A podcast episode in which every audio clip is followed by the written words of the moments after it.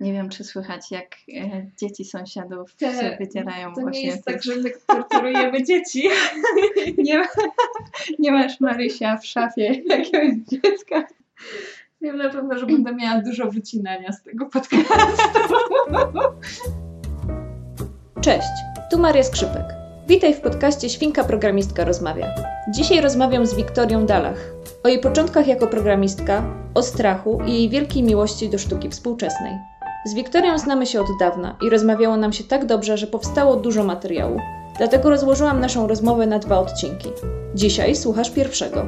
Wszystkie linki i nazwy, o których wspominamy, znajdziesz na moim blogu followyourbliss.pl. Cześć Wiktoria. Cześć Marysiu. No dobra, to powiesz em, dwa słowa o tym, e, kim jesteś i skąd się znamy. Nie pamiętam skąd się znamy, szczerze mówiąc. Ale nazywam się Wiktoria Dalach i jestem programistką. W czym programujesz, Wiktorio? Obecnie programuję w Rubim i w Railsach, czyli tworzę technologie webowe. Jestem programistką backendową. Wydaje mi się, że poznałyśmy się na warsztatach Web Muses Albo na Railskers. albo na Railskers. To jest, to jest właśnie problem. Jak się, e, jak się zna e, kogoś i kojarzy z tak wielu różnych kontekstów i gdzieś tam się przecinały te drogi w różnych momentach, to później ciężko sobie uzmysłowić, gdzie to się zaczęło wszystko. No właśnie, a gdzie to się zaczęło, e, gdzie to programowanie ci się zaczęło w twoim życiu? Po maturze wyjechałam do Wiednia na studia i nie bardzo mi się podobało, bo studiowałam biznes. Okazało się, że to mnie w ogóle nie interesuje, więc wróciłam do Krakowa po roku i przeglądając spis kierunków na UJ natrafiłam na kierunek, który nazywał się kulturoznawstwo, specjalność elektroniczne przetwarzanie informacji. Czyli legendarne EPI. Tak, legendarne EPI. E, Jest to dla tych, którzy nie wiedzą, kierunek humanistyczno-informatyczny, podczas którego studenci uczą się różnych rzeczy. Mieliśmy przedmioty związane z językiem, mieliśmy przedmioty związane z grafiką komputerową i z projektowaniem. Też mieliśmy przedmioty informatyczne, takie jak wstęp do programowania, e, algorytmy i struktury danych i jakieś tam inne webowe języki. I w ten sposób e, zaczęłam dowiadywać się trochę o tym, co, czym jest programowanie i na czym to polega. Natomiast muszę przyznać, że nie podobało mi się to w ogóle. Tak? Tak, To tak. jest niesamowite. To w takim razie, jak to się stało, że zostałaś programistką? W ogóle no, programowanie bardzo mi się nie podobało na studiach i nie widziałam siebie w tym absolutnie. Wydaje mi się, że miało to związek z tym, że nie, nie do końca podobały mi się studia. To znaczy ten taki stosunek i wielki dystans pomiędzy prowadzącymi a studentami. To było coś, co mnie odstraszało. I zostałam programistką przez to, że na trzecim roku studiów, tak mi się wydaje, że to był trzeci rok studiów, dołączyłam do Web Muses i zorganizowałyśmy pierwszą edycję Railscars w Polsce. I ja na tych Railscars byłam trochę jako organizatorka. Bardzo niewiele się pomogłam dziewczynom w organizacji, ale głównie e, jako uczestniczka i tam pierwszy raz w sumie spotkałam prawdziwych programistów, ludzi, którzy faktycznie żyją z programowania i okazało się, że nie są ponurzy i nie są wyniośli, nie są gburami, tylko są osobami bardzo dynamicznymi i inteligentnymi, które chcą pomagać innym. I to było dla mnie zaskakujące i jak wyszłam z Applicateka jeszcze wtedy, to pomyślałam sobie, jejku, ale byłoby fajnie, jakbym za rok była mentorką na Railscars. To ciekawe, czyli gdyby nie styczność z WebMuses i nie styczność z Railscars, to tak naprawdę prawdopodobnie skończyłabyś swoje studia i nigdy nie wróciła do programowania. Prawdopodobnie tak. Jest to jeden z możliwych scenariuszy. A powiedz mi w takim razie, jak to się stało, że w ogóle się wkręciłaś w WebMuses A, i gdybyś mogła też troszkę opowiedzieć, bo też może nie każdy wie, czym WebMuses się zajmują. Do WebMuses dołączyłam, jak jeszcze się nie nazywałyśmy WebMuses. WebMuses to jest społeczność dla kobiet i mężczyzn, czyli po prostu dla ludzi, którzy chcą rozpocząć karierę w IT. Chcą się nauczyć programować. I ja dołączyłam do tej grupy zainteresowanych kobiet, do grupy kobiet, które chcą coś zorganizować i chcą się podzielić wiedzą, e, dzięki Agacie Mazur, dziś Agacie Wierzbickiej, która przyjechała na EPI z takim gościnnym wykładem, opowiedziała o AppliCake'u i też zaprosiła osoby chętne do współpracy właśnie nad społecznością. I ja się zainteresowałam, uznałam, że, że wow, to może być coś niesamowitego, więc, więc dołączyłam do Agaty. A powiedz mi, bo słyszałam taką anegdotę y, z jajkiem. Opowiesz mi, o co w tym chodziło? Tak, opowiadałam o tym na, na jednym ze spotkań, y, na jednym ze spotkań Geek, w Krakowie i zachęcam do wyszukania na YouTubie strachu dla początkujących, czyli jak zaczęłam programować. Chyba tak się nazywa ta prezentacja. Polecam zobaczyć całą prezentację. W każdym razie Agata podczas wykładu gościnnego y, właśnie powiedziała, że hej, może chcecie dołączyć do Applicateka, to zapraszam do kontaktu. Ja byłam taka, no, nie mam nic do zaoferowania sobą, więc, więc na pewno nie napiszę do Ciebie w tej sprawie, Agato. A później jeszcze kilka sugestii Agata wypowiedziała, kończąc, że jeśli wiecie, jak ugotować jajko, to napiszcie do mnie. Ja tak napisałam. Powiedziałam, jak ugotować jajko i jak ugotować jajko tak, żeby się skorupka nie, nie rozbiła. Więc napisałam do Agaty, Agata napisała hej, dzięki za przepis, może przyjdziesz na spotkanie o społeczności dla kobiet w IT. No i ja się zgodziłam, bo chciałam też zobaczyć, jak wygląda mityczne biuro Applicaka od środka. Można by powiedzieć, że Agata była w pewnym sensie taką matką chrzestną twojego, twojej kariery. Zdecydowanie tak. Miałam olbrzymie szczęście do tego, żeby spotkać wspaniałych ludzi na swojej drodze, którzy mnie zainspirowali do nauki, do pracy nad sobą. To było wspaniałe, bo Agata zapoczątkowała to, ale e, zaraz później poznałam e, Basię Madej, która jest e, wspaniałą osobą. Jest nie tylko wspaniałą programistką, ale jest wspaniałym człowiekiem i ona, znamy się od chyba pięciu lat i jest dla mnie nieustannie źródłem wielkiej inspiracji i takiego, takiej motywacji do, do pracy nad sobą i rozwoju. Wydaje mi się, że ta Twoja anegdota z jajkiem jest takim w sumie całkiem dobrą e, metaforą tego, jak my, dziewczyny, przynajmniej większość z nas, podchodzi do, do różnych wyzwań i różnych rzeczy, które e, z jakiegoś powodu wydaje nam się, że nie są, nie są dla nas. Jak myślisz, co mogłabyś powiedzieć z perspektywy czasu i ze swoich doświadczeń dziewczynom, które dopiero myślą o tym, żeby podjąć się pierwszej pracy programistycznej, e, czy dopiero zaczęły się uczyć programowania? Myślę, że najłatwiej będzie odpowiedzieć na to pytanie, mówiąc, co ja bym sobie samej powiedziała na początku. Powiedziałabym sobie, że strach jest czymś normalnym. I strach będzie mi towarzyszył w zasadzie długo. I w pewnych momentach będzie wracał. I strach jest czymś absolutnie zdrowym, bo mówi nam o tym, co jest dla nas ważne też. Tak jak ty mi kiedyś powiedziałaś, kiedyś mi to uświadomiłaś. Więc nie należy bać się strachu, ale nie wolno też pozwolić mu decydować o, o naszym życiu.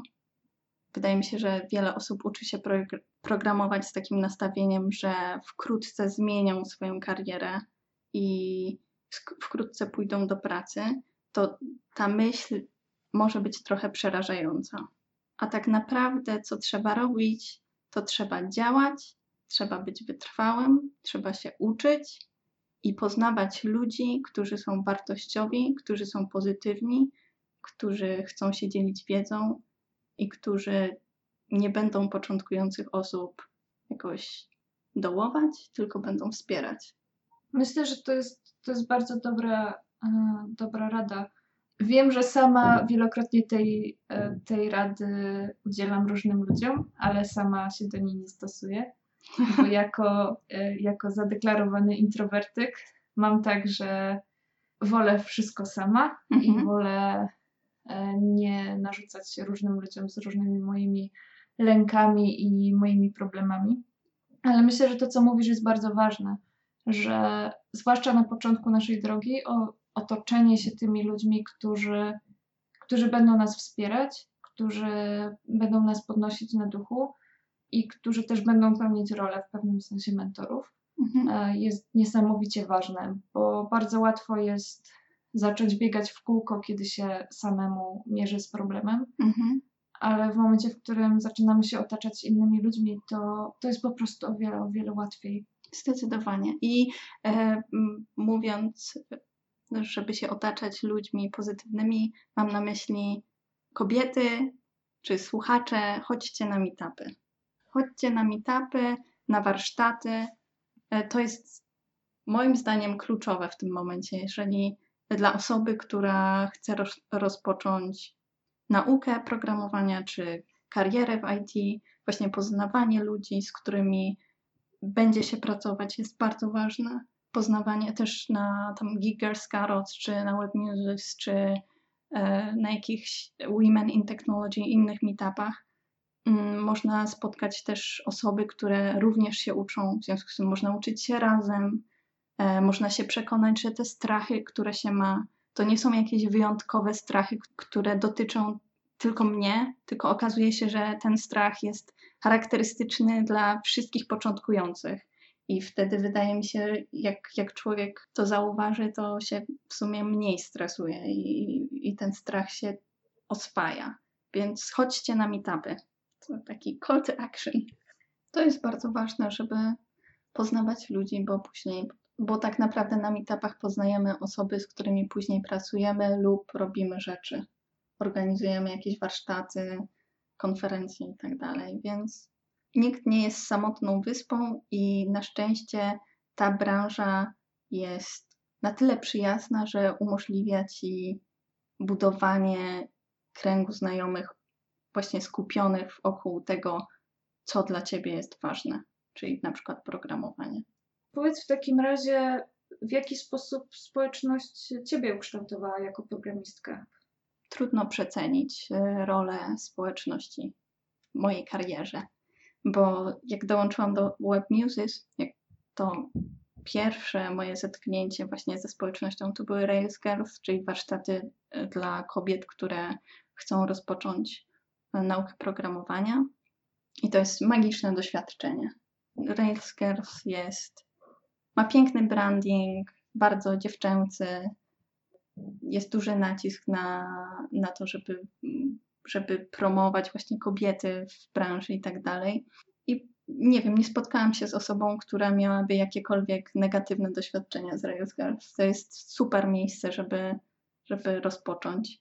A później, jako już Web Music, zorganizowałam, współorganizowałam kilkadziesiąt warsztatów i różnego rodzaju meetupów, więc nawet jeśli mój stosunek do programowania nadal był, powiedzmy sobie szczerze, może nie negatywny, ale taki oschły, to zaczęłam poznawać ludzi, którzy się zajmują właśnie programowaniem i są interesujący, ale też zaczęłam poznawać te wszystkie koncepty i jak byłam, na, jak organizowałam warsztaty, to na tych warsztatach byłam, więc zaczęłam się oswajać z technologią. E, ale takie jedno chyba z najważniejszych wydarzeń w moim życiu to były wakacje 2014 roku i udział w Rails Girls Summer of Code. O, pamiętam, pamiętam to lato. Tak, Marysia się śmieje, bo, e, bo wtedy pracowałam z Hackerspace'a, z siedziby Hackerspace'a przez całe lato. Tak. E, Tak, Girls Summer of Code to są takie trzy miesiące. Trzy miesiące? Tak, trzy miesiące sta stażu sponsorowanego przez Międzynarodową Społeczność Programistów i Programistek i firm. I podczas tych trzech miesięcy osoby, które są totalnie początkujące, pracują w parach nad jakimś projektem, który ma znaczenie. To jest bardzo ważne, żeby to nie było pisanie jakiegoś pseudobloga czy jakiegoś Hello World, tylko żeby to było, było, było kontrybuowanie do jakiegoś projektu, najczęściej open source'owego. Pamiętasz nad jakim projektem pracowałaś tamtego lata? Nie, nie pamiętam dokładnie, jak on się nazywał, ale, ale wiem, że to miało związek z, z ONZ i w ONZ jest taka, taka grupa zajmująca się katalogowaniem gatunków zwierząt, czy coś takiego. I myśmy, i, aha, w parze pracowałam z Alicją Cyganiewicz, którą bardzo serdecznie pozdrawiam i która też jest e, programistką. E, I e, pracowałyśmy nad tym, żeby wyciągać dane z ich API i je wizualizować. Czyli żeby pokazywać jakieś te grupy, rodzaje, gatunki. No i właśnie to wydarzenie było, było bardzo ważne i chyba zdecydowało o tym, że, że zostałam później programistką.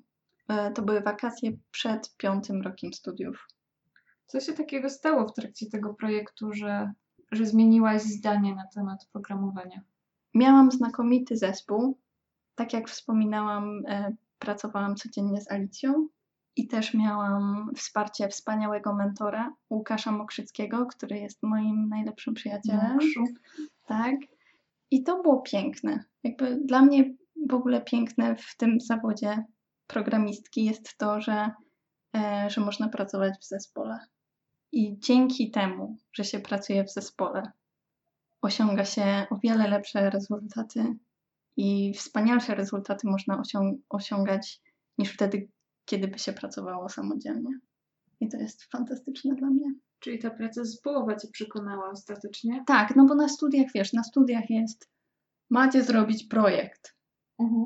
Sam, sa, samemu, no nie? A tak się nigdy, nigdzie nie pracuje. I nigdy. I zawsze, jak już się idzie do, do firmy jakiejkolwiek, pracować czy nad produktem, czy swoim własnym, czy nad produktem klienta, to zawsze się pracuje w zespole. I, jakby to, że zobaczyłam, że w ten sposób można dochodzić do celów i można współdzielić odpowiedzialność, ale też współdzielić ten, te, tę zabawę, którą jest tworzenie rzeczy z niczego. No jak to zobaczyłam, to pomyślałam sobie, jejku, to jest naprawdę fajne. Mogę to robić. To powiedz mi, Wiktoria, wiem, że, wiem, że na studiach e, już zaczynałaś programować. Ile mniej więcej czasu upłynęło od, e, od czasu, kiedy pierwszy raz zetknęłaś się z programowaniem, a, a do momentu, kiedy podjęłaś pierwszą, pierwszą płatną pracę w zawodzie?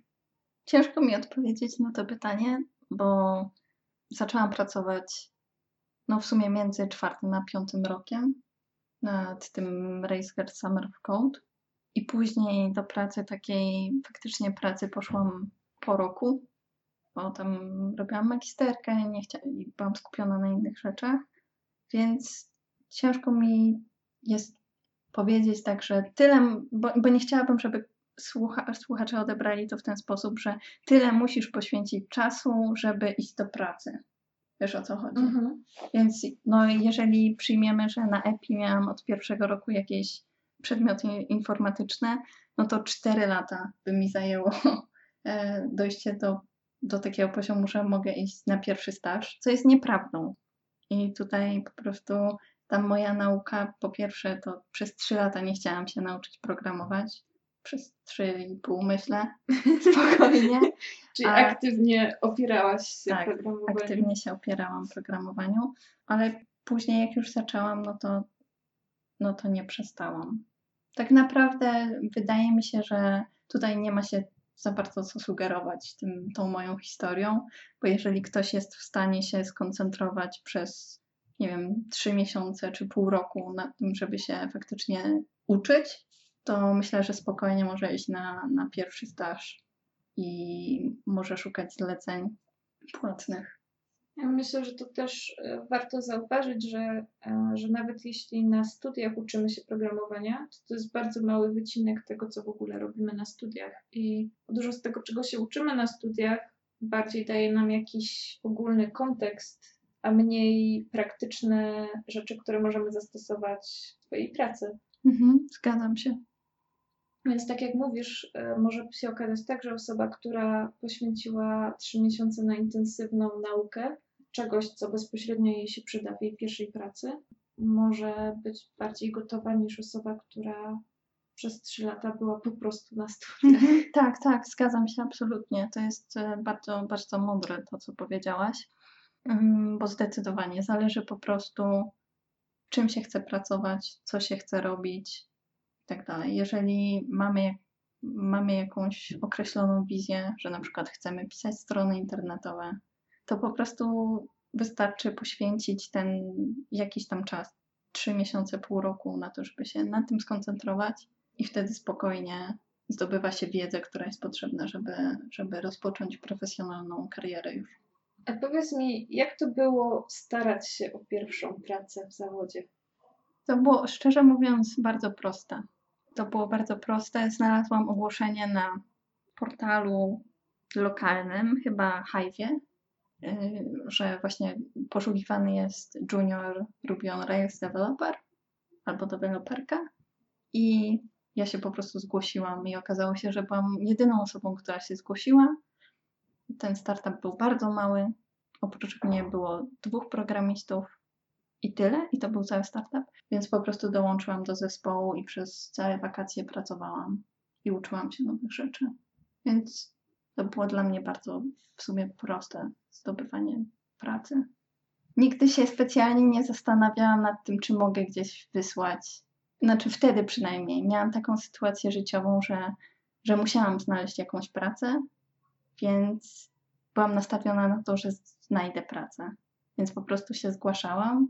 Nie wiem, e, wydaje mi się, że dużo początkujących osób zbyt długo zwleka, żeby, żeby wysyłać CV czy odpowiadać na ogłoszenia. Wyznaję taką zasadę, że po prostu jeśli jakaś firma ci się podoba i chcesz w niej pracować, to po prostu się zgłoś. A to jest problem tak naprawdę rekrutera i tam osoby od HR-u, żeby cię przyjąć albo nie, żeby ocenić, jakie masz umiejętności, czy te umiejętności są wystarczające, czy, czy jeszcze tam musisz się czegoś douczyć. Bo też zapewne zgodzisz się ze mną, że większość ogłoszeń jest pisana na wyrost i tak O, dużo tak. na wyrost. O tak. Ostatnio nawet rozmawiałam z moim dobrym przyjacielem i podesłał mi ogłoszenie. Przez grzeczność nie powiem dla jakiej organizacji, Mhm. ale to ogłoszenie było napisane w taki sposób, że gdyby wziąć je dosłownie, to tak naprawdę to, co było opisane w ogłoszeniu, to trzeba by trz- trzech osobnych specjalistów, żeby zapełnić całkowicie tą rolę, bo, bo fizycznie niemożliwym było posiadanie wszystkich tych kompetencji. Pracodawcy bardzo często w ogłoszeniach wpisują różne rzeczy, które by chcieli, a przynajmniej które im się wydaje, żeby chcieli Mhm. ale tak naprawdę później na kolejnych etapach rekrutacji Mhm. nagle się okazuje, że są rzeczy, które są dużo ważniejsze niż to, y, jak długie masz doświadczenie. Mhm. Może się okazać, że Twoje umiejętności są dużo ważniejsze niż to, jakie studia ukończyłaś, czy, czy jak długo się uczyłaś, czy w jakiej firmie byłaś poprzednio. I Twoja umiejętność szybkiego uczenia się i Twoja też podekscytowanie na tą pracę Mhm. bo też e, pracodawca też nie chce mieć takiego poczucia, że ty się tam tylko zgłaszasz, bo tak, tylko też chce mieć takie poczucie, że ty chcesz tą pracę, tak? Że Mhm. ci zależy, że, że chcesz pracować nad tym, nad czym oni pracują, Mhm. że podzielasz ich wizję, że, że chcesz się rozwijać, że chcesz się uczyć, że, że masz ten zapał. To, to jest słowo, którego mi brakowało. Zapał i tą chęć do, do uczenia się.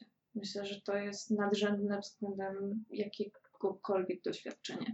Tak, to jest e, bardzo ważne i zgodzę się z Tobą odnośnie tego zapału i tego, żeby, żeby być podekscytowanym produktem, nad, którym dana firma pracuje. To jest naprawdę ważne. Miałam kilka w swoim życiu e, rozmów rekrutacyjnych, w których ja miałam rolę rekrutera, czy tam Mhm. sprawdzałam e, kandydata i kandydatkę.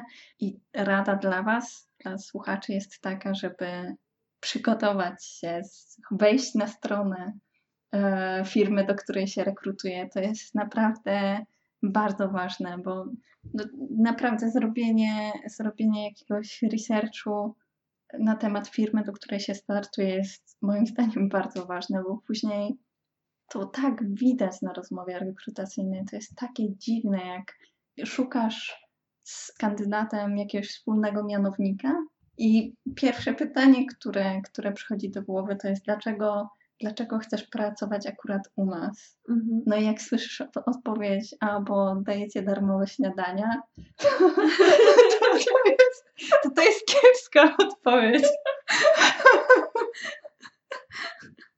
Ale wydaje mi się, że to jest w ogóle też kiepski powód, żeby gdzieś spędzać 8 godzin dziennie, tylko dlatego, że się dostaje darmowe śniadanie. Znaczy zależy jak dobre jest to śniadanie.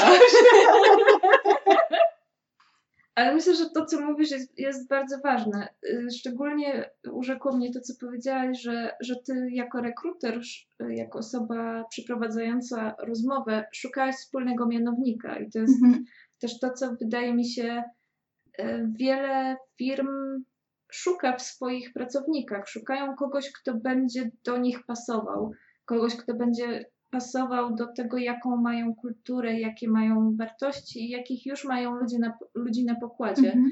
Kogoś, z kim e, nie tylko dobrze się pracuje, ale też kogoś, z kim można porozmawiać przy, przy właśnie tym Mhm. dobrym śniadaniu, czy, czy z kimś, z kim ma się jakieś wspólne zainteresowania, również po pracy. Absolutnie. Fajnie, że rozmowa trochę nam zeszła na, na ten temat, bo oprócz tego, że super ważne są umiejętności tak zwane twarde i to, żeby mieć wiedzę i żeby umieć programować, czy, czy jakąkolwiek mieć umiejętność twardą tak zwaną, to też te umiejętności miękkie są, są, olbrzy, są ogromnie ważne. Y, Ciężko jest pracować z kimś, kto jest gburem, kto się nie umie kulturalnie zachować, kto nie umie się komunikować.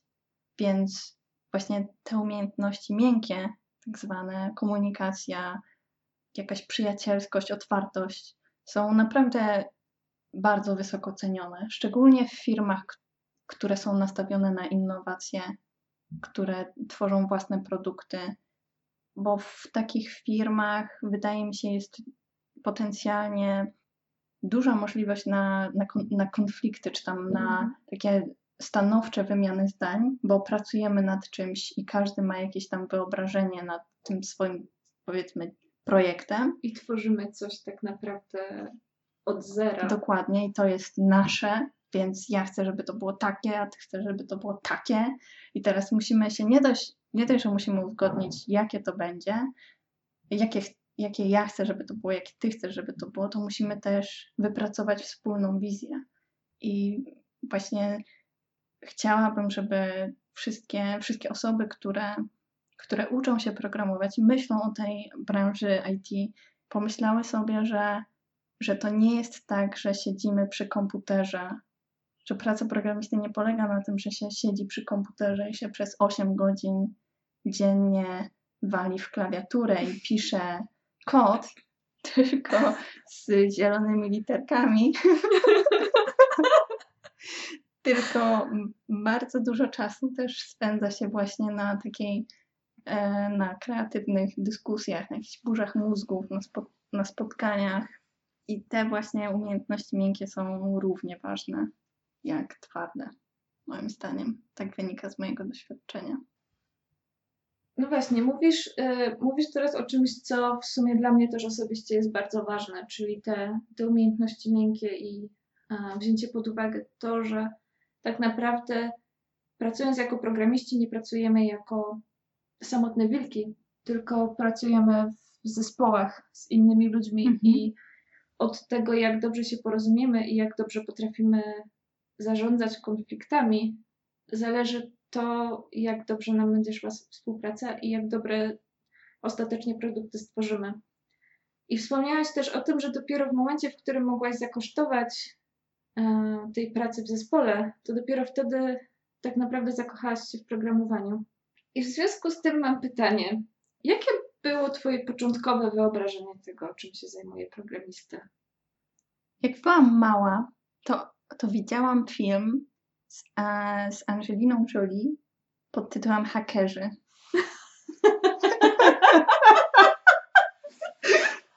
Czy ty widziałaś ten film?